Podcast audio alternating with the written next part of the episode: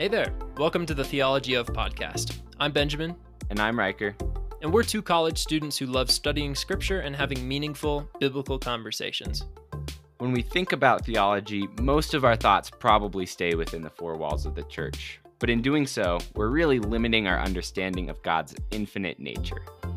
And so each episode we'll be tackling an everyday, secular-seeming topic and discussing what the faith has to say about it both conceptually and practically.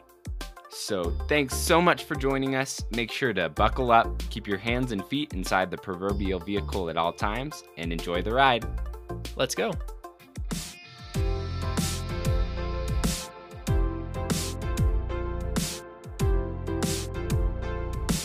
Welcome back to the Theology of. We are super, super excited about today because we get to introduce to you guys one of our guests. He is an author, a pastor, a speaker, and we're just so thankful to have him on. So Mark Buchanan, thank you for being on the podcast with us. Riker, it's such a pleasure. And thank you, Benjamin, as well. Yeah, absolutely. Um, we're going to be talking about the theology of walking, which you might be wondering what that exactly means. But I think by the end of this conversation, you'll see just the depth that there is both in scripture and just in our own lives, where walking is really significant to who we are as humans. So, Pastor Mark, for those who don't know you uh, and aren't familiar with you, what's your kind of short biography of yourself? Yeah, thanks so much, Riker. First of all, I, I haven't been a pastor for eight years, so I often think of myself in the role of a pastor. I pastored for twenty-four, hmm. and for the last eight, I've been a professor. And I, I suppose once a pastor, always a pastor. And I do know that in my professorial role, I I very much take a, a, a view of my role and my students as I, I'm tending to their heart formation, their their their love for God. And so my story is I, I was a, a little pagan until I was in my early twenties, and then a radical conversion through reading scripture. Uh, I'd never met anyone like Jesus. I mean, you, you have no idea if you haven't grown up in a, in a, in a you know, Christian home, and you're in your twenties and you're living wild, and you come across the person of Christ in the, say, the Gospel of Mark. It starts to blow up every category you ever had. And that's what happened to me. I had no, I, no prior, I had no preparation for meeting Jesus as I met him in the Gospels. Hmm. So I had a radical conversion. I read around there and met my wife, and she had a radical conversion. And we were, uh, we had no idea what we were going to do with our life other than it was going to serve, we would serve God in some way. But the idea that I'd be a pastor, well, that seemed patently ridiculous because I hadn't cracked a Bible until I was nearly twenty. Sure. um, and, you know, I, theology, I hardly knew how to spell that. And so the idea that I would somehow stand behind a pulpit and say, you know, thus saith the Lord, seemed, I, I didn't even consider it. But it turned out the, the Lord did. And about eight years after I became a Christ follower, a church phoned up out of the blue and said, would you come and be our associate pastor, which meant that they, it was really a youth pastor position, but they, they wanted to throw a whole bunch of other stuff at me. So they called it associate. And uh, I was, I had no training. I had no preparation. Um, but I, I did love the Word of God. I, as I say, I came to faith through that, and I'd soaked in it by that point. I'd gone, I'd, I'd, I think I'd read to rags, maybe two or three Bibles at that point. Like they, they were falling apart. I'd read them so much. And so uh, I, I get into this with a sense that, you know, maybe I'll survive in this role for a year or two. And I ended up twenty-four years in pastoral ministry. And when I was quite settled in that, this opportunity to come become a professor emerged. And throughout all of that time of being a, a pastor, I was trained as a writer. And so I was writing and publishing. And partly the attraction to go into the academy was twofold. One is I really wanted to influence guys like you, uh, your age, your generation. I really thought I could, you know, increase my impact or influence if if uh, I took what I knew at that point and, and poured into young men and young women who had some sense of call to gospel ministry. So that was one thing. But the other thing is I, I it was very hard to be a writer, speaker, and a pastor. Pastor demands uh, attention and, and, and a presence like few jobs on earth. And I less and less was, I think, effective as a pastor because I was flying around the country and trying to write books and stuff. So the academic world, they don't, I love being, I mean, I really love my job, but they really don't demand nearly as much in terms of your presence. You, you should be, you know, half coherent when you step into a classroom. But beyond that, there there's not really, you know, where's Buchanan? That doesn't happen. So anyhow, it suited the season of life better. So that's uh, that's a big, you said short, but that's a long hmm. sort of uh, introduction to the, this very checkered history I have. That's awesome. Mm. Yeah, praise God. That's so cool to hear how the Lord, you know, stepped into your life and took you on a detour. And yeah, I first heard about you through your book, Your God is Too Safe. Uh, because I was reading it for one of my classes and just really appreciated the way that you take, you know, Bible stories and show them in a light that really helps you to rethink what's going on there and also tell stories that also capture that part of the imagination. So, Riker, that's a, a, a huge compliment. Thank you. I mean, my, my background, again, is in writing, and and my training uh, is in writing, but also my academic training prior to becoming a pastor was literature. I, I wrote my master's thesis on a couple American novelists. So I knew story. I knew how the dynamics of literature. And also I'm coming to scripture, as I say, in my twenties without any previous experience reading scripture or growing up in a church or hearing sermons. So I combine this kind of uh, kind of fresh wonder uh, at reading scripture. It's it's revelatory in the most fundamental sense, where I have never heard or seen this stuff before. Mm. Uh, so I didn't grow up, you know, with David and Goliath stories and all of that. We little men climbing climbing sycamore trees or anything. I'm encountering the living God and His Son Christ through the Word. And it's shocking. It's up. It's it's subversive. It's reordering. I'm I'm seeing everything: sexuality, money, community, marriage in a, a completely new light. And so, so I think part of my, you know, what you might pick up on my books is I'm coming at scripture wonderstruck, and um, completely captivated by these beautiful, this this portrait of the living God. And then my background in literature and writing says, let's, a story needs a story. You know, like, like why would I take a story-rich uh, gospel that's told to us, you know, in, in Jesus did this and Jesus did that, and then Jesus told a story. Why would I do that and, and then try to reduce it to something other than Uh, another good story. So mm. I think that's just a reflection of my, my, my own formation. And I appreciate you noticing that. Mm-hmm. Yeah, that's really, really cool. So as we step into this episode, no pun intended, uh, we have to ask ourselves the question that we always ask, you know, what is this topic? Uh, what does it mean? And then we can dive deeper. Uh, so Mark, why walking? Why is this something that has captured your heart recently? Something that's captured your heart enough to write a book about it? What kind of sparked yeah. that for you? First of all, you said no pun intended when you used the phrase step into it. But if you examine our language, we use walking language all the time.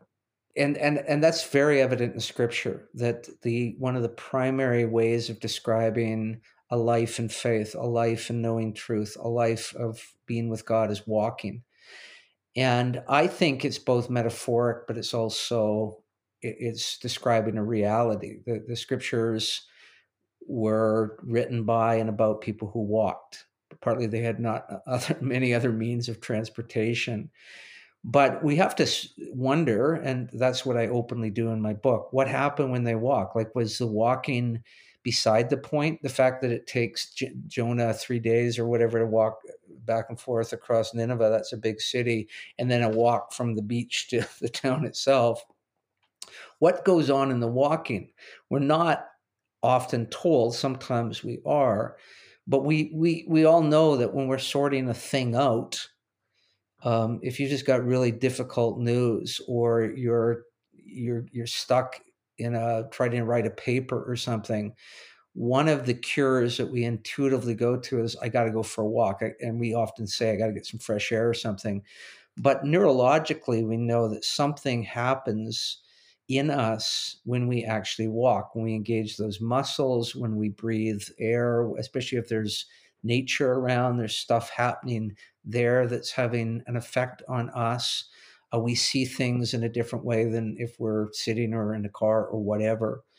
So why walking? I mean, I love the title of your podcast, The Theology of, because in one sense, all theology, all life is theology. Um, you know, we're always... I think to be, or I've heard it said, and you probably have too, it's not whether we're going to be theologians or not. It's just whether we're going to be good ones or not. And there's a sense where everything uh, that we're doing demands some kind of theological reflection. Now, I think it also demands some kind of heart response. So if we just become yeah. theologians, we'll we'll become, you know, stuffed shirts and talking heads and little hip, you know, little Pharisees or whatever. But uh, so so it always moves toward encounter, worship, being a better human, whatever. But I I love to think about things theologically, and the idea that walking is more than just exercise or a form of getting from this place to that place intrigues me profoundly. All the more so because this language is thick in Scripture. And again, not simply figuratively, but I, I think that it's um, describing the way people were working out identity and faith. They were going for walks. So a lot of it necessitated, but stuff happens when you walk. Yeah.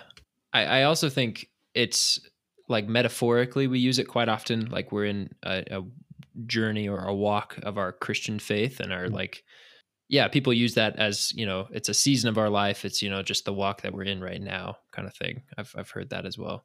Benjamin, it's soaked through. I mean, there's lots of language that we use now, mostly figuratively or metaphorically, that sort of pops up uh, in, in just standard phrases, cliches, idioms, sure. or whatnot. But walking is one of the primary ones. And once you tune into it, you hear it everywhere. Yeah, right. It becomes inescapable. We say things like, let's step step into this, or like, as you say, yeah. uh, I'm on a journey. And normally we mean, you know, it's in our head or whatever. But, sure. you know, Paul says I'm on a journey. He's actually going from Troas to some, you know, someplace. Right. He's got a literal one. Yeah. Hmm. Yeah, I think that's a great place for us to jump into sort of... Uh, where we see walking in, in Scripture, because um, there is a lot, both literally and figuratively, as we just mentioned. Um, and I think, yeah, is there anything that you would say really stands out to you in Scripture um, and, and stuff that you've used in your book to, to reference walking? And you've already brought up a few examples, but... yeah. Um, I'm, I'm struck particularly at the book of Genesis. So, so it begins with, you know, before there's a fall, before where there's a beautiful mm-hmm. creation, well, um, everything is as it ought to be. God comes and walks in the cool of the day with the human. And of course is alarmed that day he shows up and the human's not to be found hiding. But that mm-hmm. phrase, uh, in the cool of the day, God came walking in the garden, implicitly, you know, to invite the man for a walk. This is stunning to me. Uh, it's stunning at a whole bunch of levels. If you read that text in light of the dominant, you know, creation myths of its day, the idea of a God that would come down and walk with you is, you know, so beyond the pale. But, um, but I mean, that, that whole thing that at the, at the very foundation of this intimacy with God is walking with him. ought to give us tremendous pause and then at least alert us, watch out for this. So then we start picking it up all through Genesis. Enoch walked with God. Noah walked with God. Uh, Abraham is this great one who's called out of Ur of Chaldees to a place I will show you. So he has to go for a walk. Um, and, and on and on and on. I mean, all the journeys in, in that, some of them having this overt spiritual connotation, others just, you got to cover a physical distance. So we start to track that. So lots of that, I think uh, famously Micah six eight, what does the Lord require of you? To do justly, love mercy, and to walk humbly with your God. So almost ah. calling back to that garden experience. Hmm. And I would say, how do you become a person of justice or a person of mercy? It's through going for a walk. Yeah. But the other key example is is uh, the example of Jesus. So he shows up in Galilee and then moves on down to Jerusalem eventually, all on foot. Um, the only right. time, uh, the only uh, exception to that is occasionally he's in a boat, but even that strange story where one time he chooses to walk across the water rather than jump in the boat with those guys. He's probably tired of them, but um, and then and then the one time he runs, uh, you know, comes in Jerusalem in a foal. Hmm. Uh, but other than that, every other picture we have of Jesus is afoot, and not only afoot, but working things out with his disciples on the way. So often the little, you know, quibbles, squabbles, tiffs would happen, and he would sort of say, hey guys, what are you talking about? Hmm. Uh, but the other thing is, if you track the itinerary, and Mark is particularly concerned about, you know, he went here, he went there.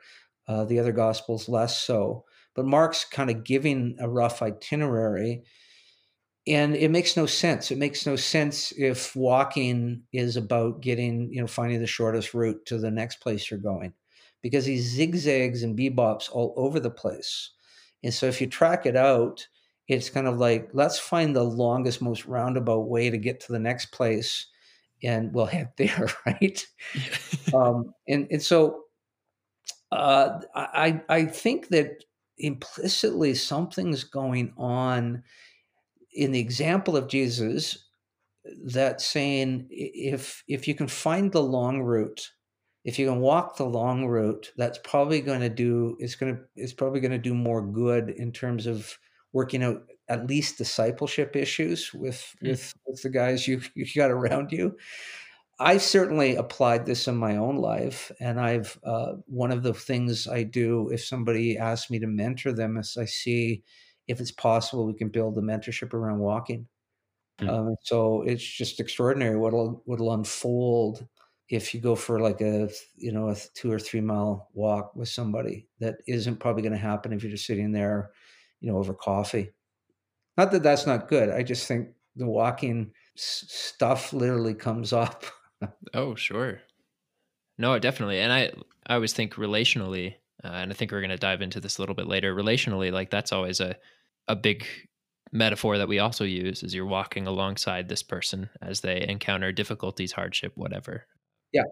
And so what if we, uh, to some extent, I'm not, I'm not advocating walking as somehow a cure-all or an end-all or any of that. I'm just saying, take a look and, and ask yourself, at the very least, I mean, more and more research coming out that's saying all of this gym stuff and, ex, you know, and, and running stuff, actually, if you just get out for a vigorous walk for thirty, forty minutes a day, that pretty much does everything you need and doesn't have some of the, you know, the, the deleterious or harmful effects that you might get from more in, impact um, related s- sports and forms of exercise.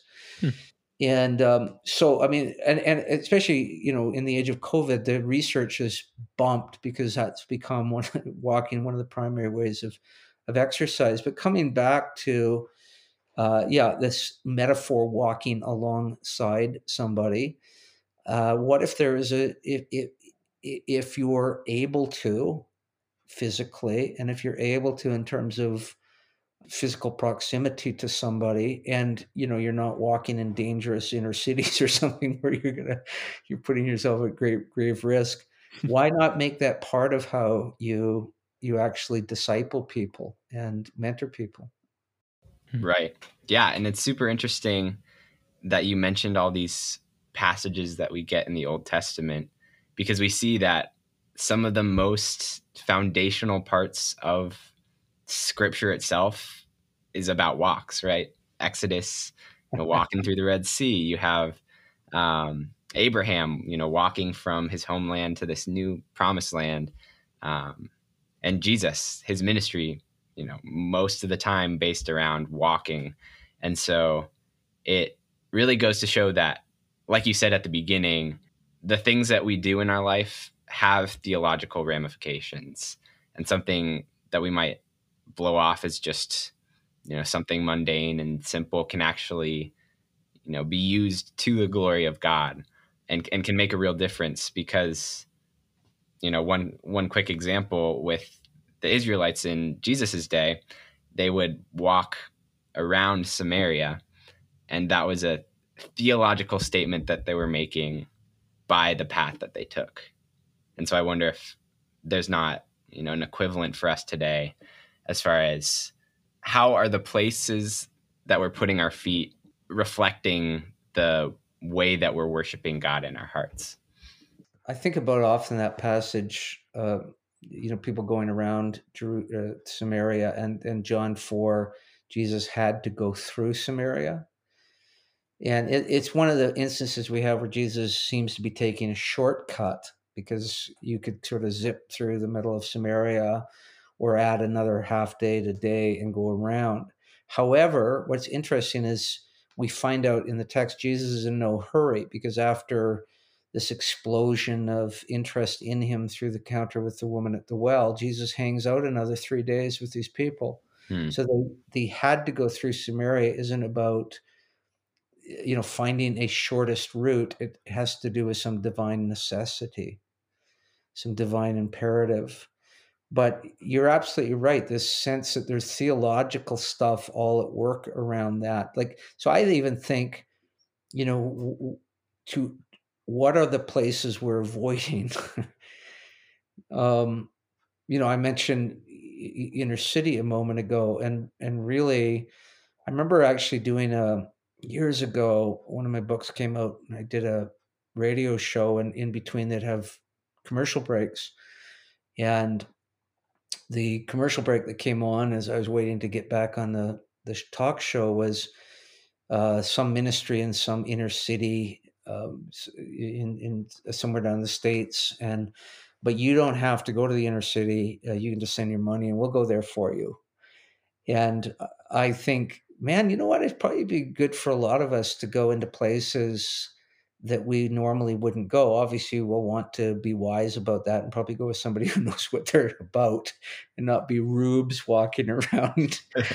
but, uh, but, but I think, you know, that that sort of walking in uh, rather than around is something that has both implications around our, you know, our physical presence in any place. My wife and I are deeply involved with Native communities. We, we in Canada, we, uh, mm. we, we usually say Indigenous communities, but uh, we're very involved with Native communities. And it's interesting that there's two communities particularly that we're quite engaged with. And one of them uh, we go to church on. And if you ask people around our city, uh, have you ever been to the, that, either of those communities, never, never have most people ever been in them because of all sorts of attitudes, stereotypes. So the whole people going around Samaria still very much with us. And, and even as I mentioned that, it's so interesting that one of the key things our Native friends say, if you're talking about something that needs further reflection, they'll say, you know, I'll have to walk with that. And they actually literally mean they'll go for a walk. One of the elders in the church that we go, like Native elders, almost every morning he posts a picture of the trail that he walks on. And, uh, and, and he's literally walking stuff out.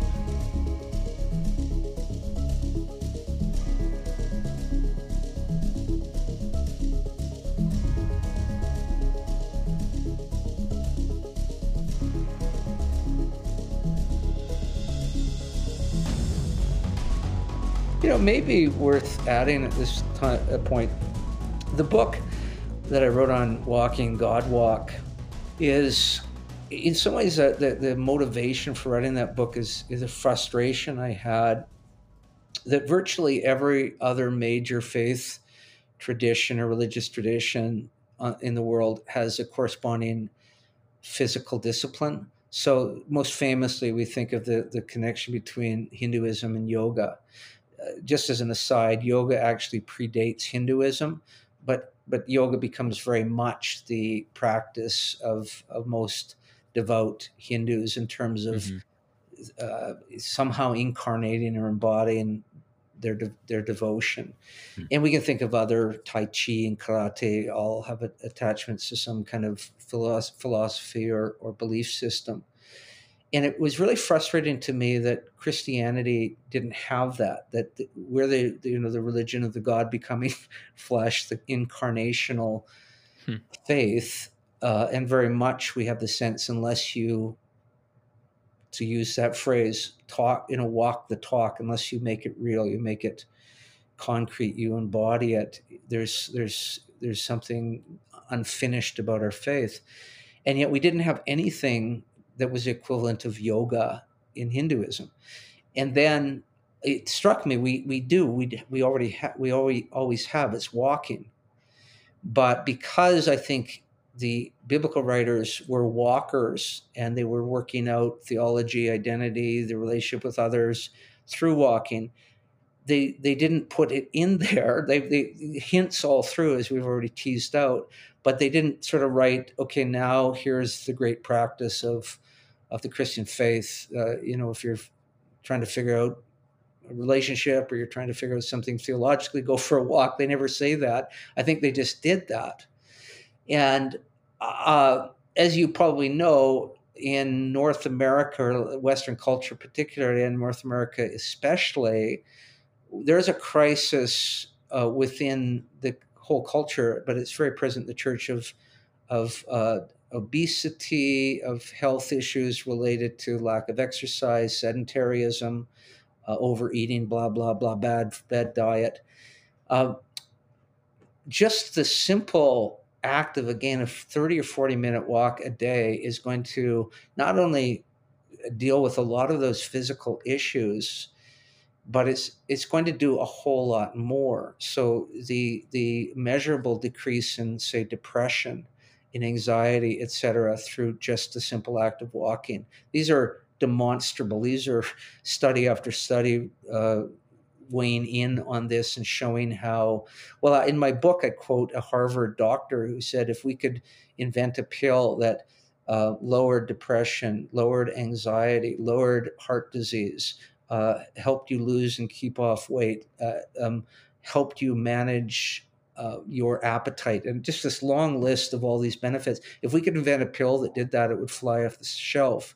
We have that pill. It's called a thirty minute walk a day, and yet very few people are taking it. Right.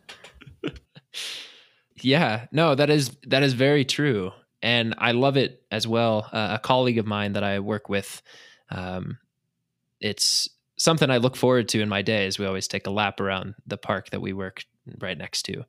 Um, and it, you know, it, it gets the fresh air, it gets the, the sun shine on, on your skin, and you can sometimes encounter other people on the walk. And that's just, yeah, that's always been one of the big highlights of my day, is getting to, to have time to occasionally think to myself if it's just me on the walk for that day, or um, have time with, with a friend, with a, with a colleague, with a partner to, to work things out with them. So I, I think that's so funny that, yeah, there are so many more benefits that are very much under the surface that we don't recognize.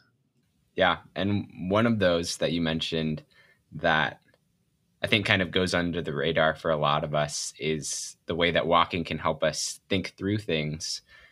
And as you were talking about that, it came to mind the Apostle Paul. Most of the theology that he was coming up with, it's probably on the road as he was, you know, journeying from place to place, which just shows us that this act of walking and slowing ourselves down and being in the moment can be used by God to help the gears start turning in the way that they are designed to turn. Right, Kurt. And Benjamin, what you've said is so true, and true in our experience and true in the research around walking. So getting the gears turning, uh, working out things. I mean, one of the things that happens when we walk is we actually kind of experience life at its true scale. So when you're in a, in one sense, in a plane, you're not seeing, you know, life at its true scale. You're thirty thousand feet in the air or whatever, and people, you know, you don't see people. You hardly see anything in detail. You just see this big, you know, colors down below, you know, big river, river bends. And, and it's in one sense a perspective that we don't normally get. And so it's valuable. So figuring out, you know, what this big world's like.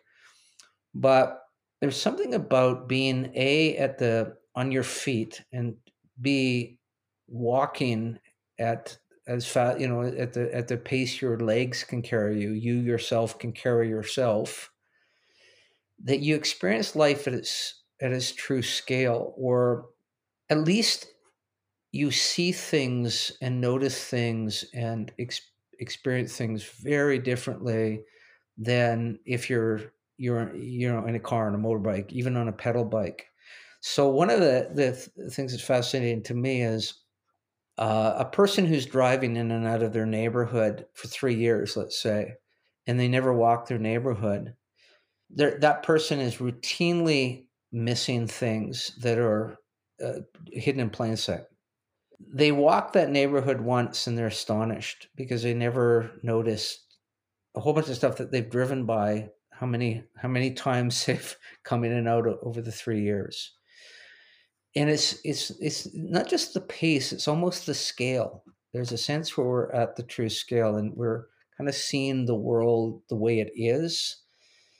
And so, so there's something about that that's both, it it it, it stirs both a, a sense of amazement, wonder, curiosity about the world, but it also, I think, is built into it as a, a humbling.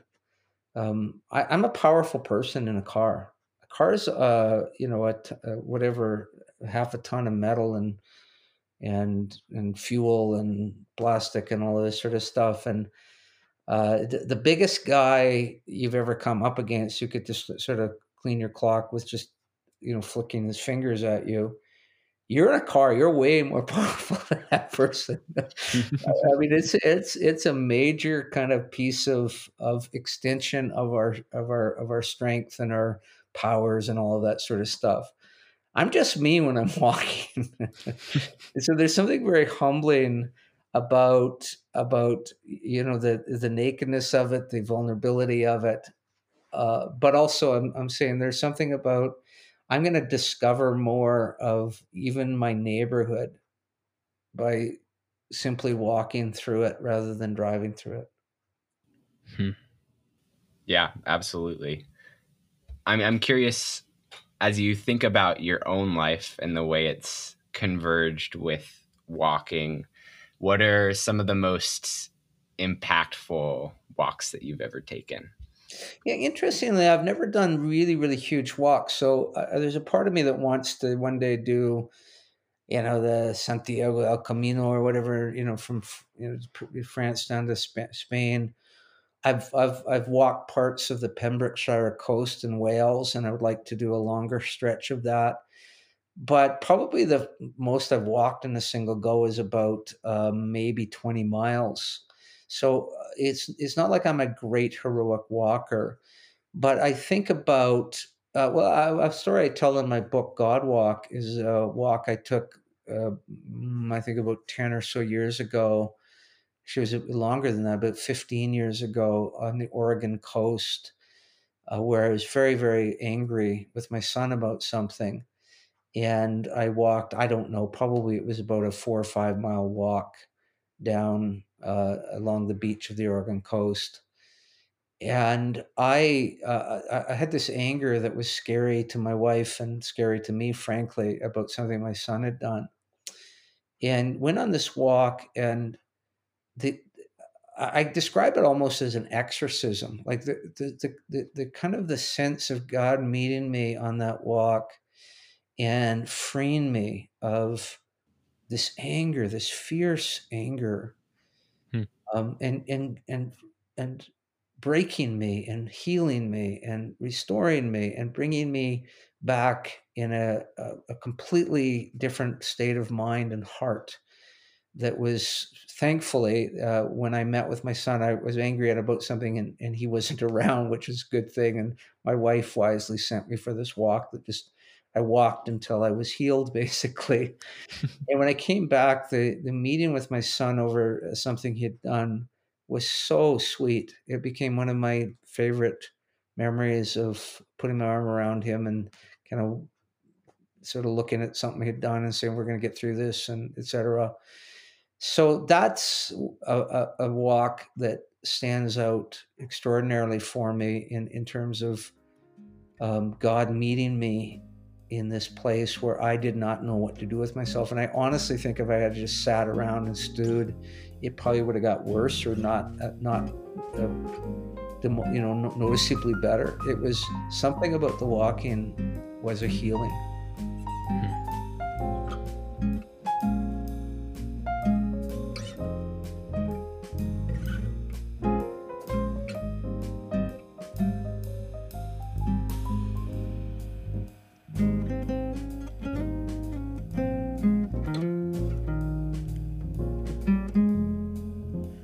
I should also mention, I live currently uh, right right alongside the uh, the Rocky Mountains, as, as you do, Benjamin. It's just a different por- portion of them. You're in, in northern Colorado. I'm in southern British Columbia.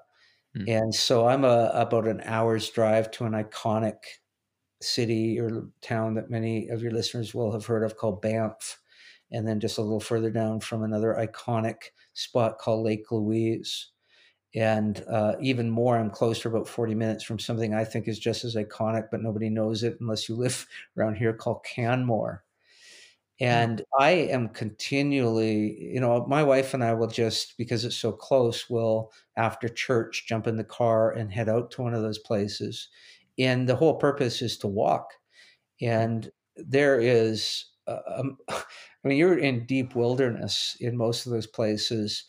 There is grizzly bears, you know, the size of houses that they're constantly warning you about. I have not yet come face to face with one, but, um, but, you know, they're all around, and cougars and all of those sorts of things. And, uh, but there's something about going into those places, and we'll just pick, you know, we have uh, an app, which you probably know about, All Trails. And uh, we'll just pick a, a, you know, we want to go on a, uh, say, a, say an eight mile walk, you know, walks under ten miles and, and a bunch will come up. And uh, they, you know, that app tells you, you know, if you're, if you're in danger of falling off a cliff or whatever, or it's, you know, fairly easy in the game. So we'll pick up something that's fair to middling, you know, we're not imperiling ourselves, but we're, we're getting a bit of a workout. And uh, and we'll find some new place, and often we'll summit. So we'll we'll work through the woods and come out and actually come to some mountain peak, and then the panoramic views all around. And oh my goodness, I I think I'm just a I think I'm a better God lover. I think I'm a better human. I think I'm a better husband, dad, friend, and everything. Because I do that. And the weird thing is, my wife and I feel very intimate in those walks, but we hardly ever talk, because you're you're you're agog, you know, you're gasping at the beauty of things, and you don't want to sort of distract yourself by too much dialogue. But man, I I I don't know. I I sometimes think, if I didn't have opportunities to immerse myself in God's creation in that way, I would live in my head too much, and that that's just not really good, you know, for me or the people around me. I think that is a great tie-in to, well, and, you know, living in Colorado, um, for, for both Riker and I, like, that is just a, that's always been a huge thing, is hiking and getting outside and, and experiencing just the beauty, um, as there is all over the earth. Um, and so it's, it's really cool to have the mountains, especially for us. But I think that's a great place that we can lead this conversation, is, is how through through these walks um, and just our future view of walking and and how we can maybe change our way of uh, our view of walking from from here on out. Like, how can we incorporate our, our faith into that after this conversation? Benjamin, that's a, that's, that's uh, I think that's the question. Um, so what? hmm. So what? I would come back to what we've talked about, that it's it's more than likely. I don't I don't think we even speculated. I think we can say with fairly high degree of confidence that the people that we read about in Scripture were working out a whole bunch of stuff as hmm. they walked.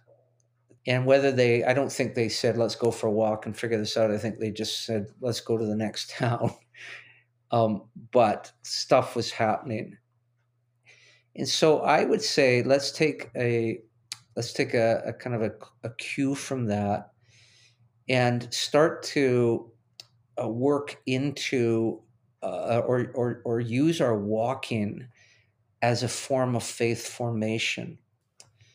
Uh, so, for instance, I, I virtually every day take a, a walk of usually minimum a, a mile, but usually more than that.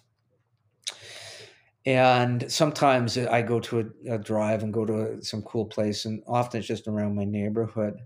But I do intentionally several things on that walk. Uh, one of them is I just try to walk at a pace that I do get some exercise and, and you know, the benefits physically are are uh, accrue to me. But the, the other thing is, is I, I often will go out and say, what am I trying to f- sort out? I've got some relational issue, some personal issue, some academic issue, some, I have to figure this one out. And I'm not, I, I know I'll get some headway. I, I know if I go for a two mile walk, I'll come back and something will have, have sort of, some coins will have fallen or whatever.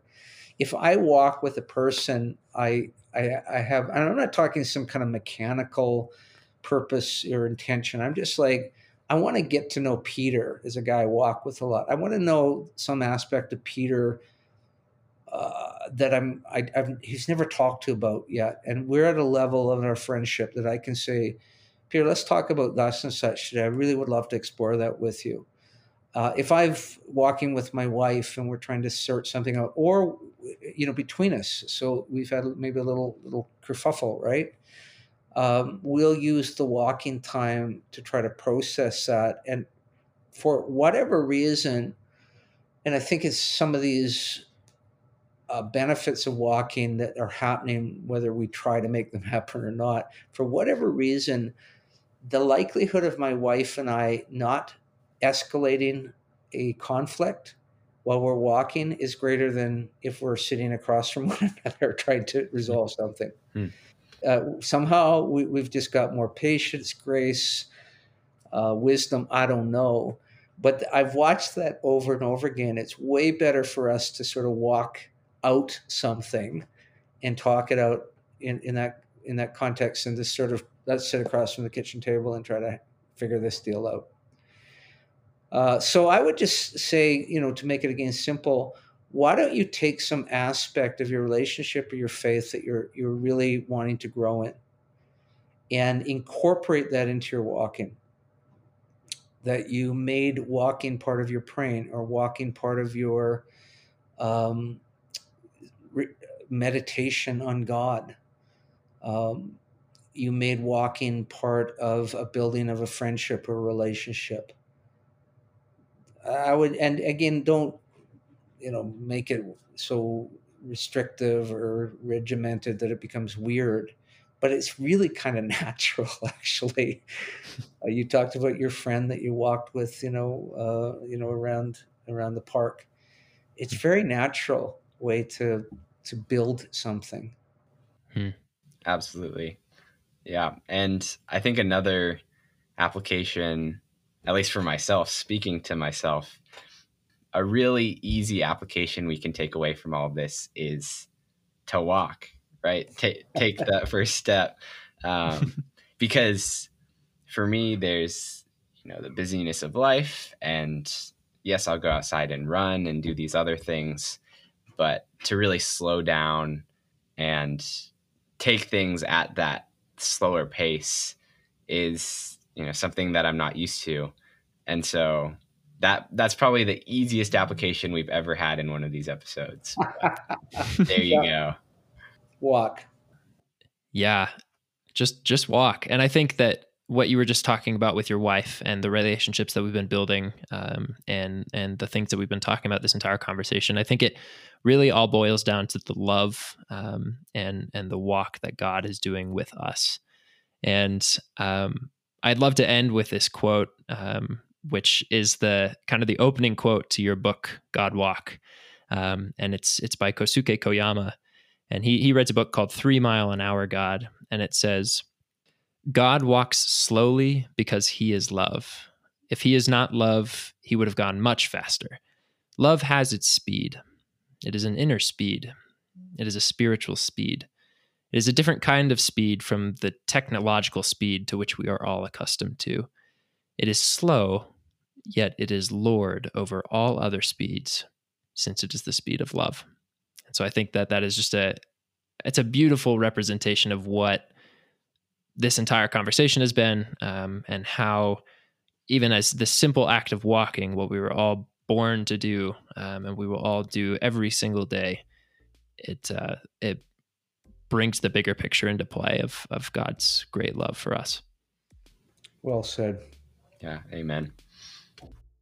Thanks so much for listening to this episode of The Theology of.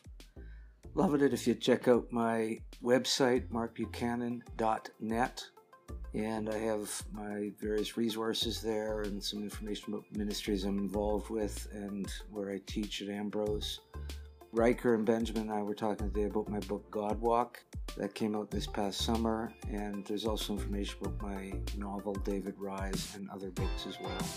Appreciate you checking out this episode and other conversations. If you need more information from Benjamin and Riker, you can get that at the theology of at outlook dot com. And thank you again for tuning in, and look forward to seeing you in the next episode.